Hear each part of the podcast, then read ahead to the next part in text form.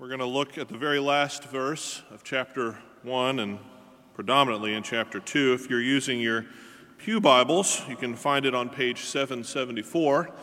If you're using your own Bibles, uh, you can look through the minor prophets. If you get to Micah, you've gone too far. Uh, it's right after Obadiah, but that might not be too helpful. So uh, look at Amos and keep going. Well, this is the second part of an Advent series in which we're considering the second coming, the second advent of Jesus, Emmanuel, God with us. And we're focusing on the struggles that we endure in life. And so this Sunday, Pastor Jones has asked me to share on the topic of being overwhelmed.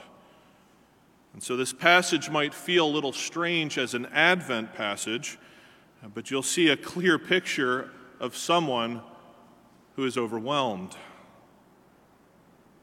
And you may already know and remember the story of Jonah, but just to give some context to what we're about to read, the word of the Lord came to, to Jonah, and he was told to go to Nineveh a capital city of a, of a rival pagan nation, Assyria. And he was called there to call out their evil. And Jonah arose, but he didn't do what he was supposed to do. In fact, he fled in the opposite direction. The text in Jonah 1 3 says that Jonah was fleeing from the face of the Lord, the presence of the Lord. And so he flees on a ship, and that ship is met with a mighty storm on the sea. And Jonah knows that the Lord has brought about this storm because of his flight. And so, confessing this to others on the ship, he's eventually tossed overboard. And when he's tossed overboard, the rage of the storm ceases. So, that's the context as we begin at that last verse of Jonah chapter 1 through chapter 2. Little theologians, as we consider this passage about deep waters, you'll have a lot of imagery that you can draw from to draw if your parents allow it. But I would encourage you to consider a picture of a person standing behind a rock wall that's holding back a great flood of water. And that water is starting to seep through. Would you consider drawing that image? Let's hear God's word from the book of Jonah, chapter 1, beginning in verse 17. And the Lord appointed a great fish to swallow up Jonah. And Jonah was in the belly of the fish three days and three nights. Then Jonah prayed to the Lord his God from the belly of the fish, saying, I called to the Lord out of my distress, and he answered me. Out of the belly of Sheol I cried, and you heard my voice. For you cast me into the deep, into the heart of the seas, and the floods surrounded me. All your waves and your billows passed over me. Then I said, I'm driven away from your sight. Yet I shall again look upon your holy temple. The waters closed in over me to take my life. The deep surrounded me. Weeds were wrapped about my head at the roots of the mountains. I went down to the land whose bars closed upon me forever. Yet you brought up my life from the pit, O Lord my God.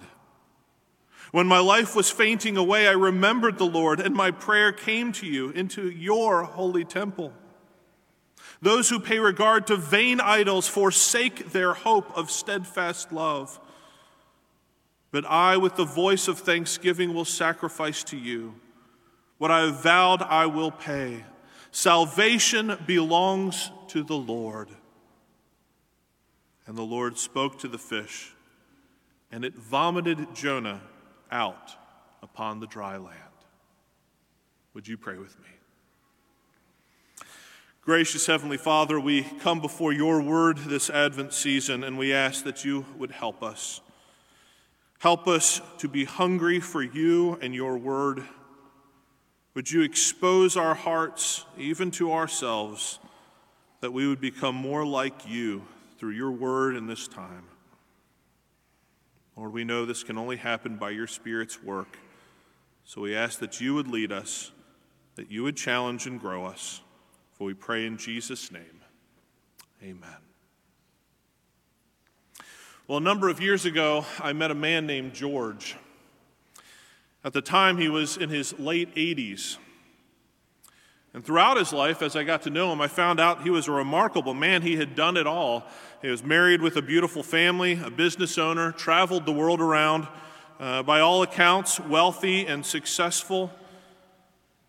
But when I met George in his late 80s, all of his major life events, all of his actions that he considered uh, great in the world, all of his joys, all of his successes had become past tense, uh, distant, distant memories. And now, in his late 80s, he was living in an assisted living facility. He spent all of his days in a wheelchair without his family around him, who had lived and moved far away. The staff that served him and were around him were very uncomfortable around George because he had become embittered because of all that he had endured. He was a bit scary to them. And so he didn't get the most energized attention. His attitude was persistently angry.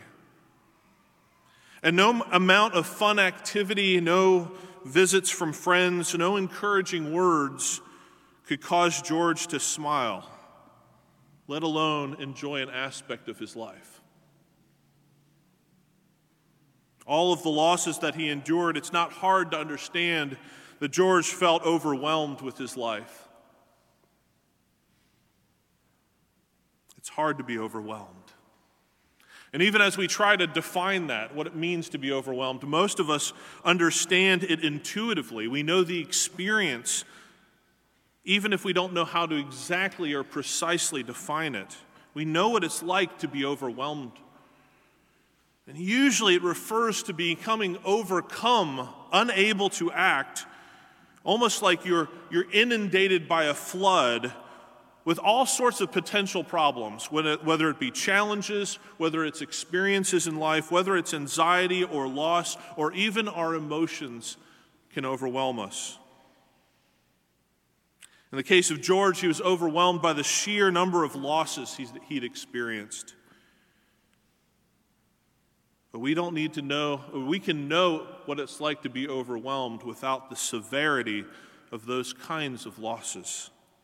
I've spoken to many of you in the last few weeks, let alone the last few years, things that I've heard happening in our midst that would make me feel overwhelmed.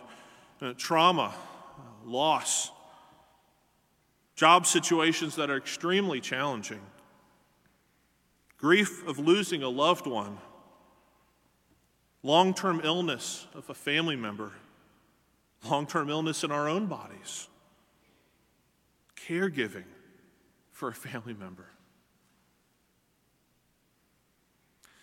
These situations, these, these, this overwhelmed sense might even be compounded this Advent season as this season should be the time when we feel the most joyful, and yet it's often the season when we feel the most overwhelmed, inundated with so much to do, running from event to event, trying to find perfect gifts, trying to keep our finances within budget.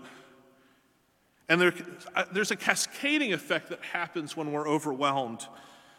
It can lead to further anxieties. We can detach ourselves from our own sense of self. We can numb ourselves and our emotions because we're simply overstimulated, which means we have a hard time listening or even focusing or remembering. We describe it with phrases like, I'm treading water, or I'm neck deep. And usually, when we step back from the immediate feelings that we're enduring, So much of our lives feels overwhelming because so much of our lives is outside of our control. At the center of all of these experiences, at the center of all these struggles, is the reality that we are helpless on our own. Jobs, families, COVID, government, death, even our own sin and the sinful patterns that we've developed so much out of our control. We need help. And that's where we are in the story of Jonah. Jonah, who's been thrown off the ship, is in deep water. So we kind of read through, I heard, I hope you heard kind of the description that Jonah gives. It's, it's deep and it's dark, and he, he uses these descriptions, he uses these phrases to make it clear that he is absolutely helpless. In verse 5, he describes that the waters that close in on him are to take his life. And in verse 7, he, he describes that his life is fainting away. He's describing a helpless condition, and it's a description of death. Being overwhelmed, even in small ways in our lives, are small pictures of the fallen, sinful, broken world we live in. They're microcosms of the effects of sin and death. Just like when we experience small pictures of God's love through others and they point us to a greater love, when we're overwhelmed, we're experiencing and feeling the weight of death, the weight of how broken and fallen the world is. But what we see in this story, in this account in, in Jonah, is it's a micro story of God's great redemptive story. It's a small picture of a greater picture.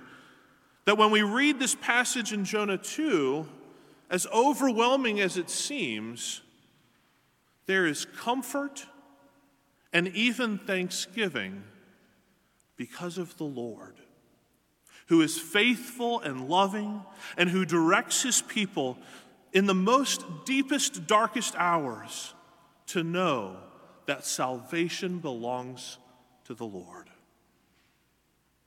See that in three ways. First way we see this passage that salvation belongs to the Lord is through a planned appointment. Now, in the early parts of the story of Jonah, as we're kind of looking at a survey for some of this, early parts in the story of, of Jonah, Jonah must have believed that he had some measure of control. In the beginning of the story, God sends him to Nineveh to call out their sin, to provide them with an opportunity to repent and to receive God's grace and mercy. Nineveh, this capital of the Assyrians, this powerful enemy of Israel. Jonah thought that he could avoid showing the mercy of God to his enemies. He thought he had the ability to run from the Lord, and so he flees. And he goes to a place, he seeks out a place called Tarshish. It's in the exact opposite of Nineveh. We don't know exactly where it is, but we do know from Scripture that it's likely a three year journey on a ship. And in Isaiah 66, verse 19, uh, this place is so remote that it's described as a place that the fame and glory of the Lord have not yet reached. They haven't heard the glory of the Lord. And Jonah is fleeing to obscurity. He's running as far as he can from the Lord's direction. And we know that in chapter 1, the account is, is actually pretty interesting because when the sea comes up uh, uh, with this huge storm, everyone, all, the captain, all of the, the sailors, the experienced people who are on the ship know it's bad, apparently, except for Jonah, who's fallen and stays asleep. And then the captain tells Jonah to pray to his God, but there's no record of Jonah praying. And then the sailors realize that Jonah is the problem. He responds so matter of factly. Listen to what he says in Jonah 1 9. He says, I'm a Hebrew and I fear for the Lord I fear the Lord, the God of heaven, who made the sea and the dry land. And then his only other phrase he says is in verse 12. He says, Pick me up and hurl me into the seas, then the sea will quiet down for you, for I know it is because of me that this great tempest has come upon you. I mean, he, he's so removed, it sounds like, even. The, the, the, the, sailors are crying out. They know they're overwhelmed. They know they're, they're going to end in death if something doesn't happen. And they're crying out, and Jonah, Jonah responds so matter of factly. In fact, the sailors cry out to not be found guilty by the Lord for throwing Jonah overboard. In this desperate moment for Jonah, the Lord still is faithful.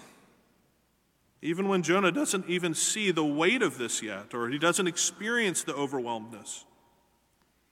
But we read in the verse right before the passage uh, uh, that we were beginning in, Jonah 1:16, it says, "The men feared the Lord exceedingly, and they offered a sacrifice to the Lord and made vows." The result of Jonah being tossed into the sea is actually a, a, a, a work of God's, uh, uh, it's a work of God to produce faith in the hearts of these pagan Gentiles who are heading to an unknown land. Gentiles make vows to the Lord because of the presence of Jonah and they're heading to a city that has not yet heard of the fame and glory of the Lord. Now they will. God's great appointment, God working even in Jonah's overwhelmed rebellion. And now the Lord is working in his planned appointment in verse 17. We see that the Lord appoints a great fish to swallow up Jonah. Even before Jonah experiences what it's like to be in the water, overwhelmed in the deep, dark places, even before he prays and cries out for mercy, the Lord has enacted a plan. He's appointed a fish to pursue Jonah. It's an unusual appointment for sure, but it's God's appointment. And when we're overwhelmed, we must remember that our lives function according to the appointment that the Lord has set. He's in control. And He calls us to walk by faith in a world that often does not make sense, that takes faith to trust that He's at work. Using our circumstances and our situations for His purposes. You see, the world around us makes it feel like life should be easy. We're flooded in a world of marketing, Black Friday, Cyber Monday. It tells us that life should be easier. If only we, we could have these items, these, these things that would make our life better, bigger, more entertaining. Jonah is going to refer to some of those things and the heart behind them later. And in social media, as we look with images online, it's easy to see perfect photos, Christmas photos. Let me tell you, my poor wife endured a very lengthy photo section, and poor Tony Horton and poor Heather Morrison took photos of our family. And after about a million photos and perhaps a little Photoshop editing, we can finally get a, a good Bennett photo. But it's easy to neglect and forget. We forget when we're overwhelmed. It's easy to, to not remember the sovereign hand of God arranging all things. When we're overwhelmed, we actually need to slow down and acknowledge our helplessness. We have to be honest about our desperate condition and honest about the truth that the Lord is in control, that He's planned the events, that He appoints the times and seasons. And sometimes the appointment of His provision is in the form of a fish. And it's smelly and it's hard and it may be very messy, but we trust Him. Sometimes the Lord has us in struggles that feel overwhelming so that we would notice others around us who are struggling in similar ways. Sometimes the Lord has us in, struggles so that others will one day endure what we are struggling with, will hear testimonies of God's fame and glory in the midst of their struggle, in the midst of their lack of knowledge. When we're overwhelmed, we slow down. We're honest about our condition. And we use our helplessness to point us to a God who is in control and who is uncompromising with his faithful love for his people. We trust that the Lord appoints his sal- our salvation. The second thing that we see that salvation belongs to the Lord is that we read about a God who listens in this passage. This is getting into the depth of chapter 2.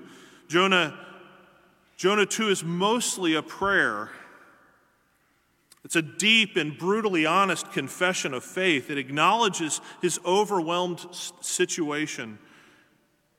And it also it acknowledges the complete assurance of God's character, God's faithfulness. He uses strong words in verse 2 like he calls and he cries out. And Jonah knows that he's in a situation that, that he's ultimately he's dead in. A dead apart from the Lord's intervention. That's why he uses these phrases. And, in verse 2, he, he cries out that he's out of, out of the belly of Sheol, uh, out of the belly of death itself. It's poetic language and it speaks uh, to death without the ability to escape. Jonah is saying his death is in- inevitable at the beginning of this prayer. And it's likely that Jonah actually believes that he's escaping. He's, he's experiencing the judgment of God and escaping the alternative of carrying out God's mission. He appears at the beginning to consign himself to his fate. He can't do anything for himself. And yet, why would he even spend moments praying? Well, he spends moments praying because he knows that the Lord listens and that the Lord is near those who are overwhelmed. He knows this. He repeats this in verse 2.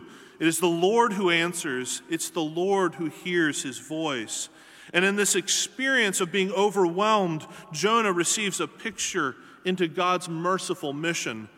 If you look down, look down in verse 8, Jonah states this. He says, Those who pay regard to vain idols forsake their steadfast love. Consider what God has done in Jonah's heart when he makes this statement. The Lord sent him on a mission to confront vain idols that were happening in Nineveh. Jonah sees in his desperation the steadfast love of God that gives him hope. He listens to the Lord as the Lord is listening to him. And God has used this overwhelming situation in Jonah's life to conform Jonah to see his mission in the world. Those who have vain idols only have death. In their most overwhelmed state, that's all they have. For those of us who are in Christ Jesus, you are bound to life itself. There, this is a season and period of time that we will endure. If we make it to a hundred, it will be the only hundred years we will experience the overwhelmed floods of life. For all eternity, the Lord will make his dwelling near his people. For all eternity, grief, sin, death will be destroyed. Right now is the only time we can understand the suffering of enduring with hope. And as we endure these experiences of being overwhelmed, we testify to the faithfulness of the one who will not let us down, who will not let us go. The one who came into this world, who did not count equality with God a thing to be grasped, but emptied himself and humbled himself by becoming obedient to the point of death, even death on a cross. Christ endured Therefore, we will endure. And when we're desperately overwhelmed, we can see the most clearly how vain everything else is. There's no hope in anything else. The Lord uses the, the state that we are to grow us and to shape us in our, in our humility towards Him. When we're faced with that moment of being overwhelmed, we're either going to turn to Jesus and be sanctified in that process, or we're going to turn to despair. But we belong to Him. And in the process of the daily flood, we know that the Lord listens to us. We know that He hears us. And we know that He's using us to actually see His mission of redemption more clearly. Trust that the Lord is using you when you feel the most overwhelmed in life.